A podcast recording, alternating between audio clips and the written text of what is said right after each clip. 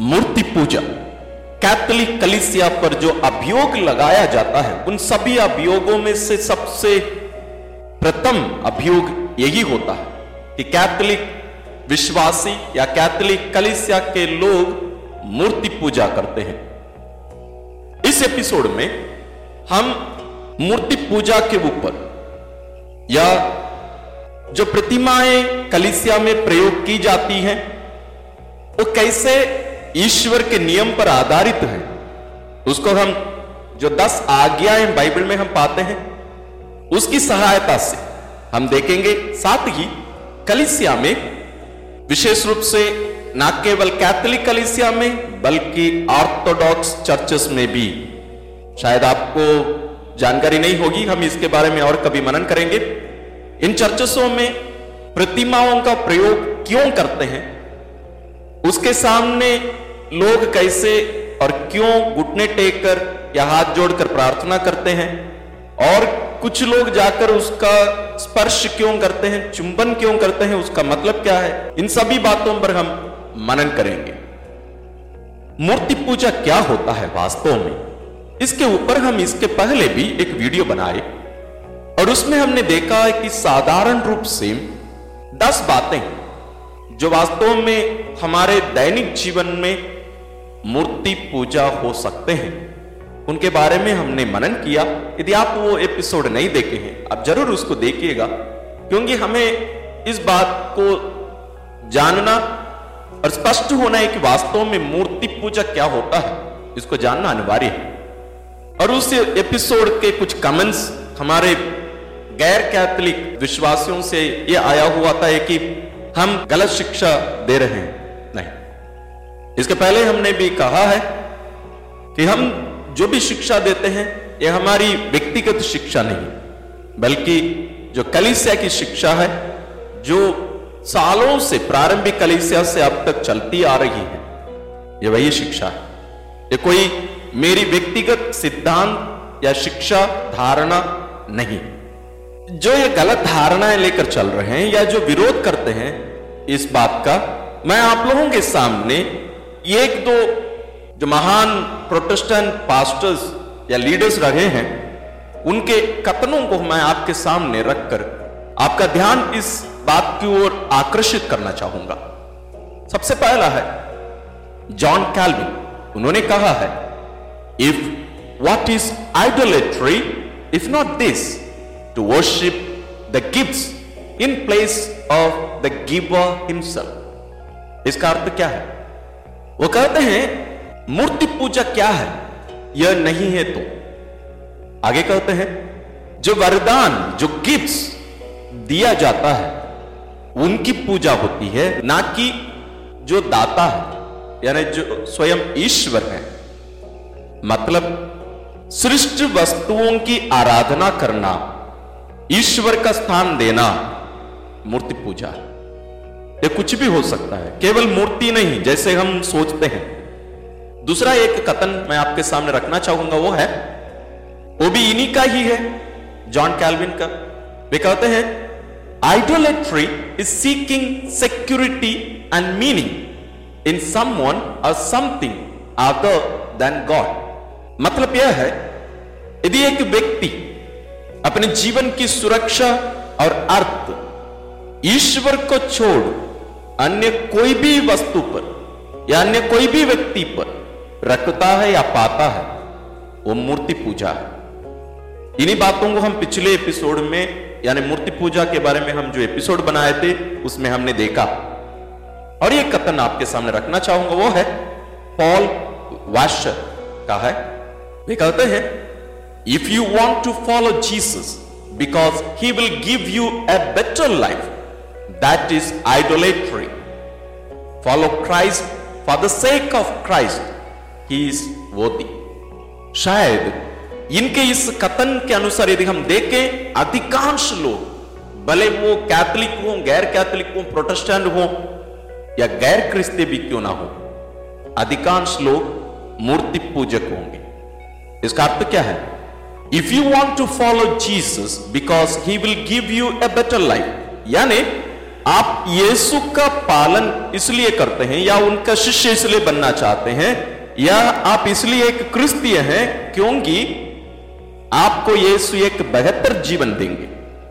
यानी धन, दौलत, सुख, खुशी और अन्य जो दुनियाई बातें या उनसे जो कुछ मिल सकता है, उसके लिए यदि हम यीशु का अनुसरण करें, या उनका शिष्य बने, या क्रिस्तीय बने तो ये मूर्ति पूजा है।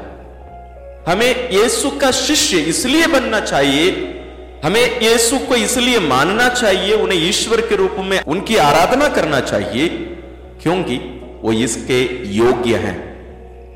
और मैं ज़्यादा इस बात पर ज़ोर नहीं देना चाहूँगा, लेकिन ये बहुत ज़रूरी है इस बात को समझना, क्योंकि गलत धारणाएँ लोगों के बीच में फैलाई जा रही हैं कि मूर्ति पूजा का मतलब मूर्ति रखकर आराधना करना। नहीं। बिना मूर्ति का भी आप एक मूर्ति पूजक हो सकते हैं। इस बात को और भी गहरे रूप से आप समझना चाहते हैं और ज़रूर समझना चाहिए तो आप डिस्क्रिप्शन में जो लिंक हम दिए हैं, उस एपिसोड का आप ज़रूर उसको देखिए, समझिए। वह हम प्रारंभ करते हैं। हमारे इस मनन चिंतन में सबसे पहले हमें इस बात को स्पष्ट करना ज़रूरी है कि ईश्वर का आदेश प्रतिमाओं पर क्या है? इनके प्रयोग पर ईश्वर जो आदेश दिए हैं, उनको जानना ज़रूरी है। क्योंकि कही गई बात पर जो टिप्पणियाँ की जाती हैं, जो व्याख्या की जाती हैं, वो बहुत सारी बातों को गलत और सही सिद्ध करते हैं। आइए हम जो दस आज्ञाएँ हम जो बाइबल में पाते हैं, उन पर हम थोड़ा सा मनन करते हैं, क्योंकि ये बहुत ज़रूरी है।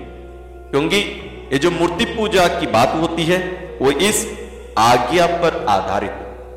निर्गमन ग्रंथ अध्याय 20 और विधि विवरण ग्रंथ अध्याय 5 इन दोनों अध्यायों में हम ईश्वर की इन दस आज्ञाओं को पूर्ण रूप से हम पा सकते हैं।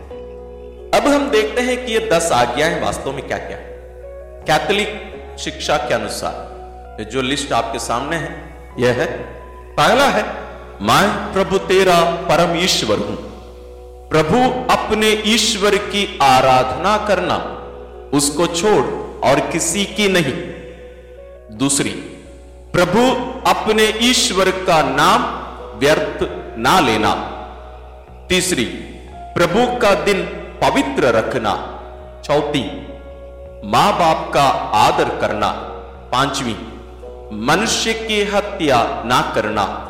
छठवीं व्यभिचार ना करना। सातवीं, चोरी ना करना। आठवीं, झूठी गवाही ना देना। नौवीं, परस्त्री का कामना ना करना। दसवीं, पराये धन पर लालच ना करना। यदि हम इन दस आज्ञाओं को, ये जो अध्याय हम देखते हैं बाइबल में, निर्गमन ग्रंथ अध्याय बीस पद संज्ञा एक से सत्रह में। ये सत्रह पद संज्ञाएँ हैं और दस आज्ञाएँ। और आपका ध्यान मैं इस बात पर भी लेकर आना चाहूँगा कि जो प्रोटेस्टेंट भाई बहनों के जो दस आज्ञाएँ हैं, जो उन लोग मानते हैं, वो इससे थोड़ा सा भिन्न है, थोड़ा सा अलग है। मैं उसका हिंदी वर्षन तो नहीं दे रहा हूँ, आपको दिखा रहा हूँ, ये इंग्लिश वर्षन है। केवल ये दूसरी आज्ञा जो है, ये थोड़ा सा अलग है, ये दूसरी और दसवीं। इसमें फ़र्क क्या रहा? इसमें मूर्तियों का प्रयोग नहीं करना चाहिए। यानी you shall not make unto you any grave images यानी तुम अपने लिए कोई भी मूर्ति नहीं बनवाओगे। एक आज्ञा है, जिसको कैथोलिक कलिसिया की जो दस आज्ञाएँ हैं, उसमें हम एक आज्ञा के रूप में नहीं पाते हैं। लेकिन कैथोलिक कलिसिया में जो नवी आज्ञा है, परस्त्री की कामना ना करना, उसको यहाँ प्रोटेस्टेंट दस आज्ञाएँ हैं, उसमें हम नहीं देखते हैं। नौवीं और दसवीं आज्ञा को एक बनाकर यहाँ डाल दिया गया है। यानी आप, आपके पड़ोसी की कोई भी चीज़ पर आप लालच ना करना। यानी वहाँ उसकी पत्नी को भी एक चीज़ के रूप में वहाँ डाल दिया गया है, एक वस्तु के रूप में डाल दिया गया है। क्यों? क्योंकि प्रोटेस्टेंट के इतिहास को यदि हम देखें इंग्लैंड में जो चर्च अलग हुआ, यानी एंग्लिकन चर्च हम कहते हैं या चर्च ऑफ़ इंग्लैंड हम कहते हैं, उसका कारण क्या है आपको पता है? क्योंकि उस समय का राजा दूसरी शादी करना चाह रहे थे, जिसको कलिसिया मानी नहीं। क्योंकि कलिसियाई शिक्षा के अनुसार एक व्यक्ति एक ही बार शादी कर सकता है। लेकिन वो मानने के लिए तैयार नहीं, क्योंकि वो राजा थे। इसलिए वे वहाँ अपने देश में एक अलग चर्च बनवाए। यानी वहाँ कैथोलिक सब समाप्त कर दिए गए। और उस समय में बहुत सारे लोग जो विरोध किए इस बात का, वे सब मार दिए गए थे। अब इतिहास के पन्नों को पलट कर देखिए। उसी प्रकार लूथर भी और उनके जो साथी थे अलग अलग देशों में, वे भी शादी करना चाह रहे थे। वो एक पुरोहित थे, लेकिन शादी करना चाह रहे थे। वो भी एक कारण था। क्यों? इन आज्ञाओं को आगे पीछे कर दिया गया। अभी हम जाते हैं इसके महत्व का। इसको समझना बहुत ज़रूरी है। आप थोड़ा सा ध्यान से देखिएगा। स्क्रीन में देखिए, आपके सामने है पहली जो आज्ञा है, यानी, मैं प्रभु, तेरा परम ईश्वर हूँ। प्रभु अपने ईश्वर की आराधना करना, उसको छोड़ और किसी की नहीं। यह पहली आज्ञा है। ये कितने पद संज्ञाओं में एक प्रकार से फैली हुई है? दो, तीन, चार, पाँच छ उसको आप देख सकते हैं, मैं पूरा नहीं पढ़ रहा हूँ, क्योंकि ये नहीं तो ये बहुत ज़्यादा समय ले लेगा। आप पढ़ लीजिए इसको। यदि ज़रूरत पड़े तो हम आने वाले दिनों में इस पर मनन करेंगे। लेकिन हमारा ध्यान इस पर हमें आकर्षित करने की ज़रूरत है। सामने देखिए, पत्संज्ञा दो और तीन में ईश्वर कहते हैं, मैं प्रभु तुम्हारा ईश्वर हूँ। मैं तुमको मिस्र देश से, गुलामी के घर से निकाल लाया। मेरे सिवा तुम्हारा कोई ईश्वर नहीं होगा। चार, पाँच छ वास्तव में वो इसकी व्याख्या है। उसका एक्सप्लेनेशन है। यदि हम कहें कि क्यों कैथलिक कलिसिया में ये दस आज्ञाएँ ऐसे बनाई गई? क्यों ये मूर्ति का प्रयोग नहीं करना, इसको क्यों आगे नहीं बनाई गई? क्यों? क्योंकि कलिसिया में मूर्तियों का प्रयोग करना चाहिए था, इसलिए कतापी नहीं। आपका ध्यान मैं इस बात पर खींचना चाहूँगा कि आज जैसे आपके हाथ में बाइबल है, मेरे हाथ में बाइबल है यह पहले संभव नहीं था, क्योंकि अभी प्रिंटेड पुस्तक संभव है, प्रिंटिंग प्रेस है। पहले बाइबल इतनी सारी भाषाओं में नहीं मिलती थी।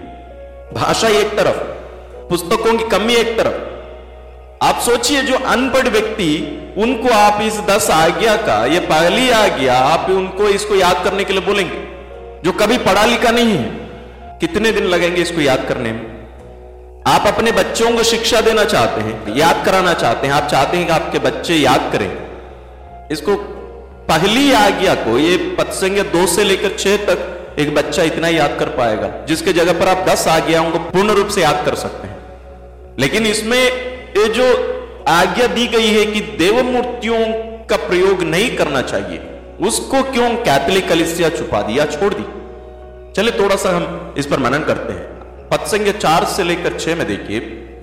ईश्वर कहते हैं, अपने लिए कोई देव मूर्ति मत बनाओ। कहाँ कहाँ से?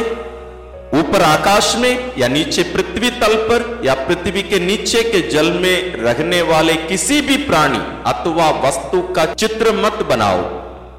क्या करने के लिए नहीं बनाना चाहिए?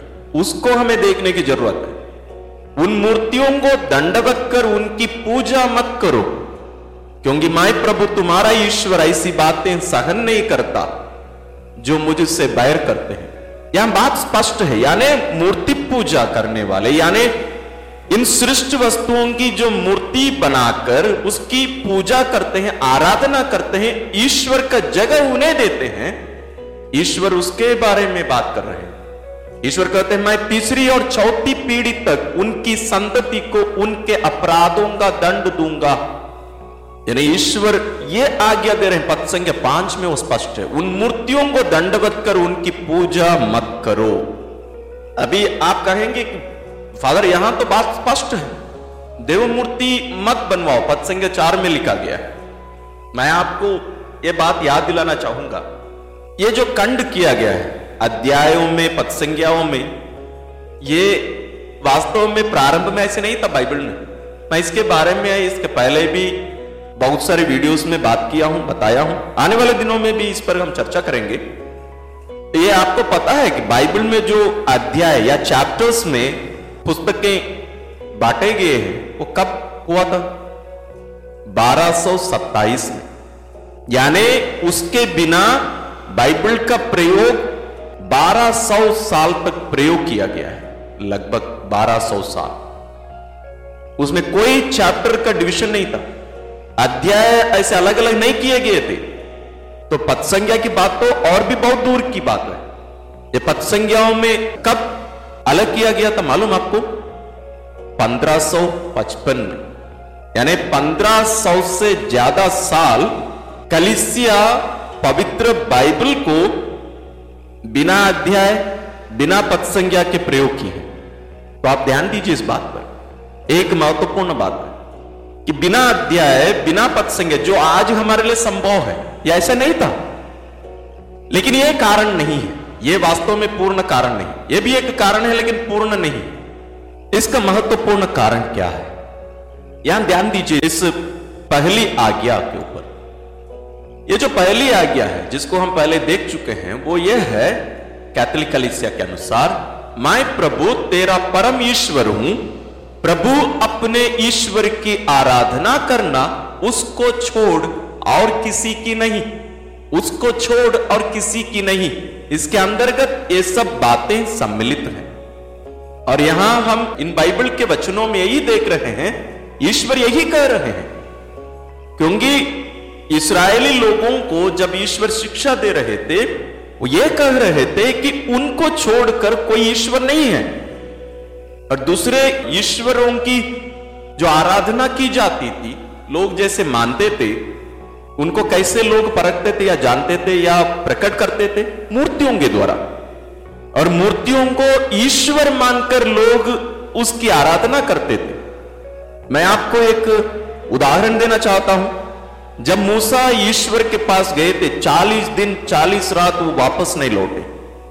तो इसराइली क्या किए? सीना पर्वत के नीचे उन लोग सोने की एक मूर्ति बनवाए, बछड़े की मूर्ति बनवाए और उसकी आराधना की क्या कहकर? यही है तुम्हारा ईश्वर जिसने तुम्हें मिस्र के गुलामी से निकाल कर लेकर आया। यह तुम्हारा ईश्वर है।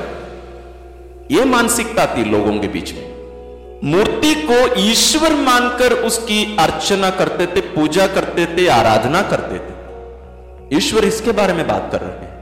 वे कह रहे हैं, अपने लिए कोई देव मूर्ति मत बनाओ। आकाश की भी नहीं, पृथ्वी की भी नहीं, पानी की भी नहीं, कहीं की भी नहीं, कुछ भी नहीं। और क्या नहीं करना चाहिए? उन मूर्तियों को दंडवत कर उनकी पूजा यानी आराधना मत करो, जो कि केवल ईश्वर के लिए है। तो अभी आप कहेंगे तो फादर जी, हम कलिसिया में देखते हैं, कैथोलिक कलिसिया में, ऑर्थोडॉक्स चर्चेस में, इतनी सारी मूर्तियों का प्रयोग करते हैं। इतनी सारी प्रतिमाओं का प्रयोग करते हैं। इतनी सारी चित्रों का प्रयोग करते हैं। पेंटिंग चर्चेस के अंदर आप देखिए, आप यूट्यूब में सोच करके देखिए, पुरानी चर्चसों में इतने सुंदर से दृश्य पेंटिंग्स किए रहेंगे।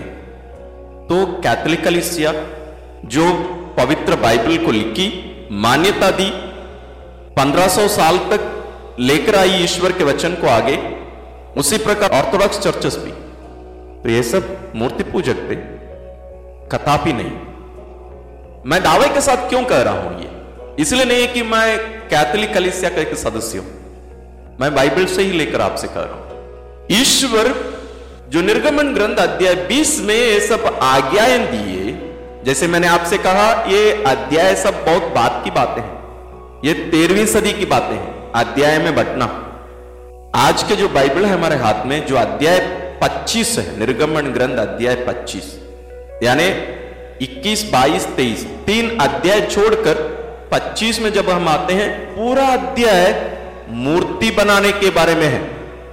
मैं असली में एक जगह नहीं आपको और भी बहुत सारे जगहों से निकाल कर आपको दे सकता हूँ। ईश्वर इसराइलियों के साथ मंजूषा के रूप में पवित्र संदूक के रूप में या उसके अंदर रहकर, उसके अंदर अपनी उपस्थिति बनाए रखकर इसराइलियों के साथ यात्रा करते थे। ना केवल मरुभूमि में। जब दाऊद का पुत्र सुलेमान ईश्वर के लिए मंदिर बनवाए, उस मंदिर में भी उसी को रखा गया था। पवित्र संदूक। जो वास्तव में एक प्रतीक था। इसके बारे में हम इसके पहले एक वीडियो बनाए हैं। क्योंकि वो पवित्र संदूक वास्तव में एक प्रतीक था माँ मरियम के बारे में। उसका भी हम एक वीडियो बनाए हैं, उसका लिंक हम डिस्क्रिप्शन में दे रहे हैं। आइए हम इस पर एक दो बातें थोड़ा सा देखना ज़रूरी है। अध्याय 25 पद संख्या 18 ईश्वर मूसा को आदेश देते हैं। क्या आदेश देते हैं? इसराइलियों से कहो कि वे मेरे लिए चंदा ले आए। तुम प्रत्येक व्यक्ति से जो स्वेच्छा से देना चाहे मेरे लिए चंदा स्वीकार करो। सोना, चांदी कासा नीले बैंगनी और लाल रंग के कपड़े तथा चालटी, बकरी के बाल और भी बहुत सारी चीज़। क्या करने के लिए? पद आठ में वे कहते हैं, लोग मेरे लिए एक पवित्र स्थान बनाए और मैं उनके बीच निवास करूँगा। लोग मेरे लिए एक पवित्र स्थान बनाए और मैं उनके बीच निवास करूँगा। और उसको किस प्रकार बनाना है, वो कैसे दिखेगा? पत्संग नौ में ईश्वर कहते हैं, जो नमूना मैं तुमको दिखाऊँगा, ठीक उसी के अनुसार निवास और उसके लिए अन्य सब सामग्री बनवाओ। यानी ईश्वर ना केवल उनसे कहते हैं कि तुम ये सब बनाओ, बल्कि कहते हैं, मैं तुम्हें दिखाऊँगा। कहाँ दिखाए, कब दिखाए? सीनाई पर्वत पर। जब मूसा ईश्वर से मिलने के लिए गए, ईश्वर मूसा को दिखाए, इस प्रकार का होना चाहिए, मंजूषा। मूर्तियों के बारे में कहा है? आप पूरा अध्याय पढ़कर देखिए। मैं एक दो पदसंग आपको बता रहा हूँ। पदसंग अट्ठारह में लिखा है, छादन फलक के दोनों ओर सोने से घड़े दो केरूब बनवाओ। केरूब क्या होते हैं? स्वर्गदूत। ईश्वर जो अध्याय 20 में आदेश दिए कि ना तो स्वर्ग की कोई वस्तुओं की ना पृथ्वी की, ना पाताल की या पानी की कोई भी सृष्ट वस्तु की मूर्ति नहीं बनाना चाहिए, प्रतिमा नहीं बनाना चाहिए। अभी आदेश देते हैं दो केरूब बनाने की। पत्संग बाईस पढ़िए, मैं वहाँ तुमसे मिलूँगा। और छादन फलक के ऊपर से, अर्थात विधान की मंजूषा पर स्थित उन दो केरुबों के बीच के स्थान से तुमको इसराइलों के लिए अपनी सब आज्ञाएँ सुना दूँगा। यानी ईश्वर स्वयं इन दोनों केरुबों की मूर्तियाँ या प्रतिमाओं के बीच निवास करेंगे, वहाँ रहेंगे, उपस्थित रहेंगे, मूर्तियों के बीच, या आप कहेंगे प्रतिमा। उतना ही नहीं। पद संख्या इकतीस में देखिए, शुद्ध सोने का एक दीप वृक्ष भी बनवाओ। दीप वृक्ष का पाया, उसकी डंडी, उसके प्याले, उसकी कलियाँ और फूल सब एक ही धातु कंड के होंगे। ये तो सृष्ट है। यानी इस पृथ्वी की एक सृष्ट वस्तु की प्रतिमा बनाने के लिए ईश्वर आदेश देते हैं। स्वर्ग की हो गया। पृथ्वी की भी हो गया और इसमें एक बहुत ही महत्वपूर्ण बात यह भी है, इन प्रतिमाओं को बनाने के लिए ईश्वर दो लोगों का नाम भी देते हैं। अध्याय 20 में हमने देखा है कि ईश्वर आदेश दिए कि मूर्ति नहीं बनाना है। 25 में हम देखते हैं, मंजूषा बनाने और उसमें प्रतिमाओं को वो बनाने के आदेश ईश्वर देते हैं। अध्याय इकतीस में, बीच में भी आप पढ़ के देखिए, पूरा इसी के बारे में है। निर्गमन ग्रंथ, अध्याय इकतीस पद संख्या दो में ईश्वर कहते हैं, मैंने यूदा वंशी उरी के पुत्र, हूर के पौत्र बसल एल को चुना है। ये बसल एल क्या करेंगे? ईश्वर कहते हैं आगे, मैंने उसे असाधारण प्रतिमा, प्रवीणता ज्ञान और बहुविध कौशल प्रदान किए हैं। वह कलात्मक नमूने तैयार कर उन्हें सोने, चांदी और कांसे पर बना सकता है। वह मणियाँ काट कर उन्हें जड़ सकता है और लकड़ी पर खुदाई कर सकता है। वह हर प्रकार के शिल्प में प्रवीण है। वहाँ तक नहीं, और दूसरा एक नाम भी है। पत्संग छह में कहते हैं, मैंने दानवंशी अगिसामा के पुत्र ओहोली आपको उसका सहयोगी नियुक्त किया। मैंने अन्य सभी शिल्पकारों को कौशल प्रदान किया, जिससे वे यह सब बना सके। जिसके विषय में मैंने तुमको आदेश दिया, अर्थात दर्शन कक्ष, विधान की मंजूषा, उसका छादन फलक और तंबू की अन्य वस्तुएँ। इसके बारे में हम क्या कहेंगे? आप बताइए। आप क्या सोच रहे होंगे अभी? या ऐसा नहीं है कि अलग अलग पुस्तकों में हम पा रहे हैं? ऐसा भी नहीं है कि पुराने विधान और नए विधान जो आदेश ईश्वर एक अध्याय में देते हैं, उसके दो अध्याय के बाद तुरंत ईश्वर अपनी बात को पलट देते हैं। जो नहीं करना है कहते हैं, वे उसी को करने के लिए आदेश देते हैं। और आपको ज्ञात होगा जब इसराइलियों को सांप काटा, ईश्वर क्या बनवाए थे? कांसे का सांप, एक डंडे पर रखकर, ऊपर उठाने के लिए बोले थे। और लोग उस सांप को देखकर, या उस प्रतिमा, या आप कहें मूर्ति को देखकर लोग चंगे हो जाते थे।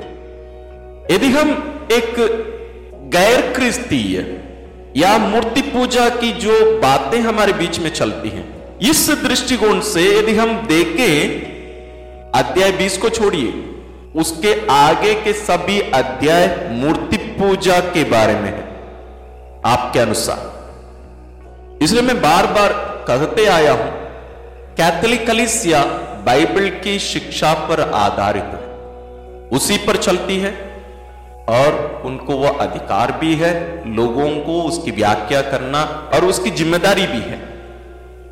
तो यहाँ बातें स्पष्ट है कि ईश्वर ज़रूर मूर्ति इसलिए नहीं बनाने के लिए कहते हैं कि उसकी आराधना नहीं होनी चाहिए। मूर्ति की आराधना नहीं होनी चाहिए।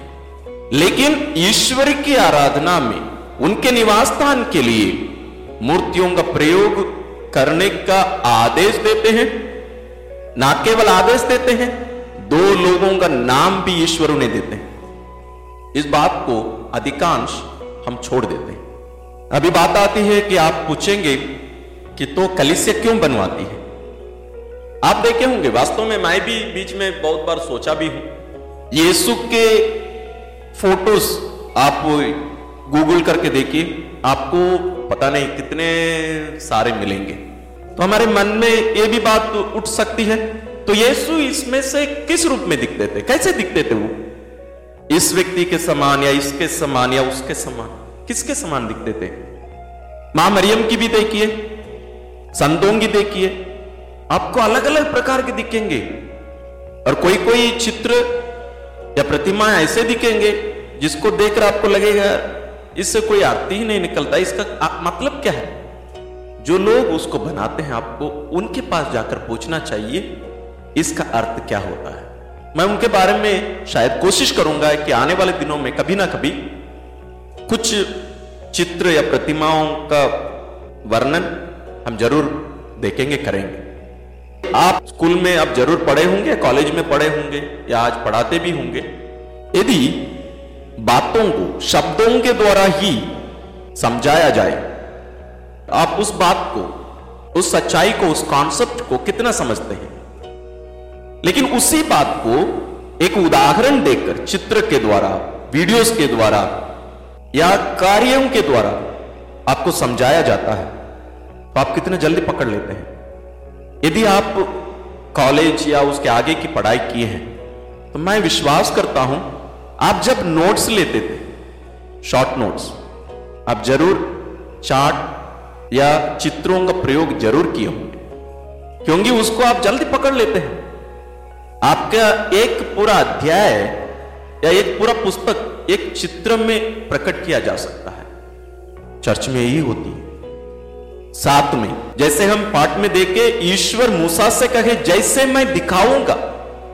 ना केवल ईश्वर मूसा को दिखाए, ईश्वर बहुत सारे नबियों को, जैसे नबी इसयस नबी एरमेस नबी एजेकियल और भी नबियों को दिखाए।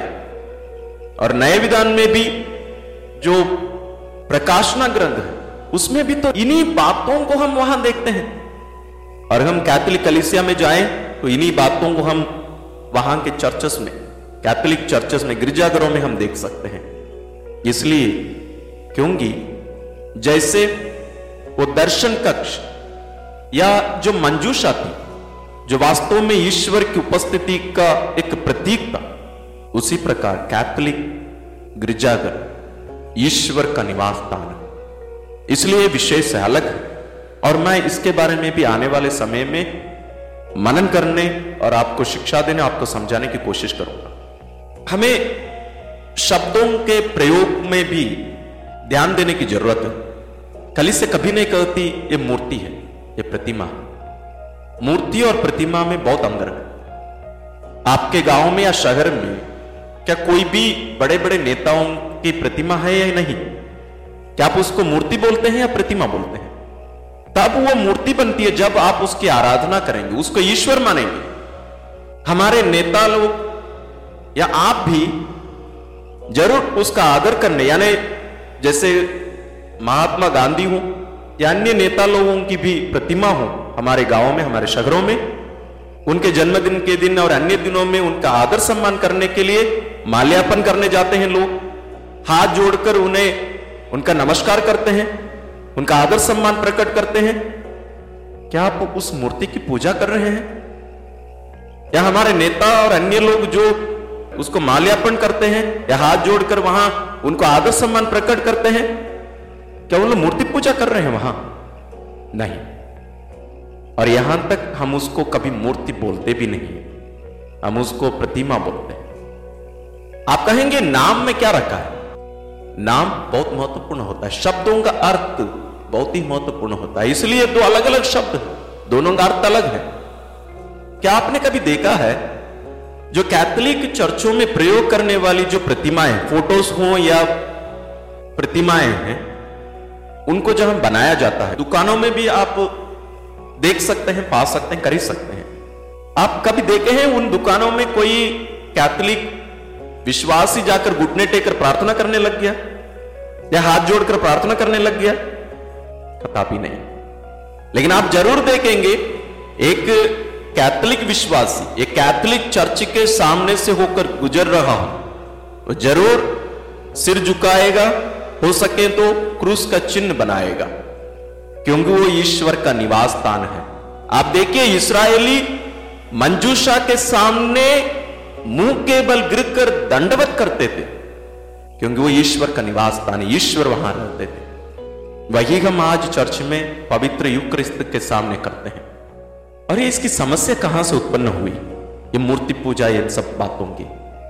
इसको हम अंग्रेज़ी में प्राइवेट इंटरप्रिटेशन करते हैं। ये जो पवित्र बाइबल है, ये कोई व्यक्तिगत रूप से अपनी इच्छा के अनुसार इसकी व्याख्या नहीं कर सकता है। क्योंकि ईश्वर बाइबल को आपको नहीं दिए, मुझे नहीं दिए। ईश्वर के वचन को, विश्वास को, कलिसिया को सौंपे।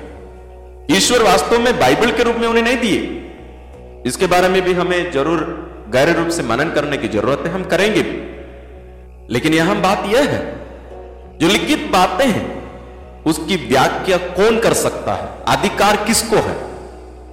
क्या कल मैं भी बाइबल को खोलकर अपनी इच्छा के अनुसार इसकी व्याख्या करके लोगों को शिक्षा दे सकता हूँ? नहीं।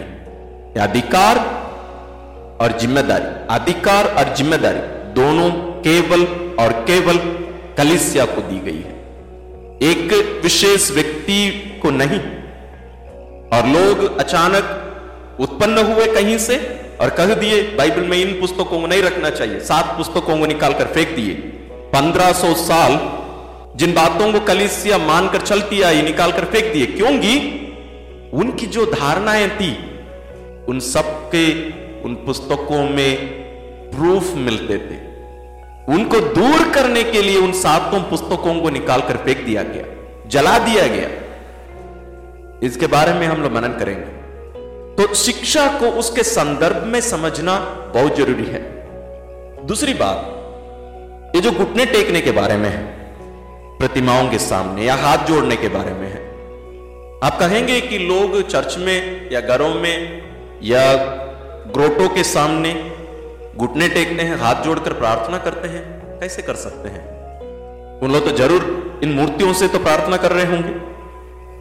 उसका जवाब मैं पहले भी देख चुका हूँ। जैसे हमारे महान नेताओं का जो प्रतिमाएँ हैं, उसका माल्यार्पण और जो आदर सम्मान हम प्रकट करते हैं। या हमारे देश की, हर देश की जो झंडा होती है उसको जो हम आदर सम्मान प्रकट करते हैं, हम उस मूर्ति को नहीं, बल्कि वो एक व्यक्ति के लिए या एक देश के लिए एक प्रमाण है, या एक प्रतीक है, एक रिप्रेजेंटेटिव है, वो प्रसन्न करता है, उसको प्रकट करता है। हम उसका आदर कर रहे हैं, उस व्यक्ति का आदर कर रहे हैं, उस देश का हम आदर कर रहे हैं, ना कि उस प्रतिमा की, बल्कि जिसके नाम पर वो लगाया गया है उस व्यक्ति का हम आदर सम्मान प्रकट करते हैं, प्यार प्रकट करते हैं। घुटने हम जो टेकते हैं। अभी आप ये बोलेंगे कि लोग वहाँ क्यों घुटने टेकर हाथ जोड़कर क्यों प्रार्थना करते हैं? तो उसी से प्रार्थना कर रहे होंगे। ये आपकी कल्पना है, आपकी सोच है। आप जो सोच रहे हैं, उस सोच को आप उस व्यक्ति के ऊपर तोप दे रहे हैं। आपने कभी किसी व्यक्ति से पूछा? जो एक प्रतिमा के सामने, माँ मरियम का हो सकता है, पवित्र हृदय के सामने हो सकता है पवित्र क्रूस के सामने हो सकता है, कोई अन्य संत के सामने हो सकता है।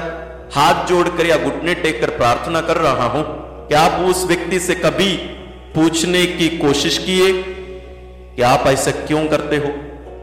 और आप किससे प्रार्थना की? उस मूर्ति से या जो प्रतिमा वहाँ रखी गई है? जिस व्यक्ति को वो प्रकट करता है उससे। आप कभी पूछकर तो देखिए। फिर मैं भी बोल सकूँगा कि जब कोई व्यक्ति अपने कमरे में अपने पलंग के सामने घुटने टेकर प्रार्थना करे तो मैं भी कहूँगा कि आप वो अपने पलंग से प्रार्थना कर रहे हैं। क्योंकि तो पलंग के सामने आप घुटने टेके हो, हाथ जोड़े हो, आँख बंद कर रखे प्रार्थना कर रहे हो, आप अपने पलंग से प्रार्थना करते हैं। आप बोलेंगे, आप जो बातें कर रहे हैं, आप गलत दिशा में लोगों को भटका रहे हैं, गलत सिद्धांतों को फैला रहे हैं, नहीं। लोगों के मन में जो धारणा है जो सोच है, वो बहुत ही महत्वपूर्ण है। मैं छत्तीसगढ़ में एक छोटे से गाँव में रहता हूँ। यहाँ हमारे गाँव में लोग बड़े बड़े लोगों का पाँव छूते हैं कहीं कहीं दंडवत करते हैं, उनके सामने झुकते हैं। क्या इसका अर्थ यह है कि सामने वाले व्यक्ति को ईश्वर का दर्जा दे रहे हैं? वो आदर सम्मान है। तो झुकना, हाथ जोड़ना, घुटना टेकने का अर्थ यह नहीं कि लोग उनको ईश्वर मान रहे हैं। बाइबल में हम इसका बहुत सारे उदाहरण देख सकते हैं। और ज़रूर मैं आने वाले दिनों में उन पाठों का अलग अलग लेकर उसकी व्याख्या हम ज़रूर करेंगे। क्योंकि इन बातों को समझना बहुत ज़रूरी है। और एक प्रश्न उठता है तो लोग इन प्रतिमाओं का तो चुंबन करते हैं, किस करते हैं? हो सकता है आप अपने घर में आपके माता पिता या बुज़ुर्ग जो आज दुनिया में नहीं हैं उनके फ़ोटो या प्रतिमाएँ घर में नहीं रखे होंगे। मैं अपने कमरे में मेरे पिताजी का, जो आज इस दुनिया में शारीरिक रूप से नहीं है, उनका फ़ोटो मैं रखा हूँ। तो इसका मतलब यह है कि मैं मूर्ति पूजा कर रहा हूँ। उनका फ़ोटो, उनकी जो प्रतिमा है, वो मुझे याद दिलाता है उनको। जब भी मैं उनको देखता हूँ, उनकी बातें मुझे याद आती हैं। और उसके बिना वो संभव नहीं। आप बोलेंगे कि आप अपने हृदय में रखिए अपना प्यार। कितना रखेंगे आप? हम लगभग सभी मोबाइल का प्रयोग करते होंगे। आप अपने मोबाइल में अपने प्रियजनों का फ़ोटो ज़रूर रखे होंगे। अपने बच्चों को हो सकता है, जीवन साथी का हो सकता है, किसी का भी हो सकता है। ज़रूर आप उसको खोल कर देखते होंगे। हो सकता है आप नहीं देखते होंगे। क्यों? आप अपने परिवार में रहते हैं, परिवार के साथ रहते हैं। आप बाहर निकल जाइए। सालों के लिए बाहर निकलिए। तब आपको पता चलेगा उसका अर्थ क्या होता है। मेरे पास आज भी मेरे भाई लोग, मेरे पिताजी, मेरी माँ जो चिट्ठी लिखा करते थे, आज भी मेरे पास है। उन चिट्ठियों को जब मैं पढ़ता था, मैं उन चिट्ठियों को, उन शब्दों को नहीं पढ़ रहा हूँ, मैं वास्तव में उनकी आवाज़ सुन सकता था।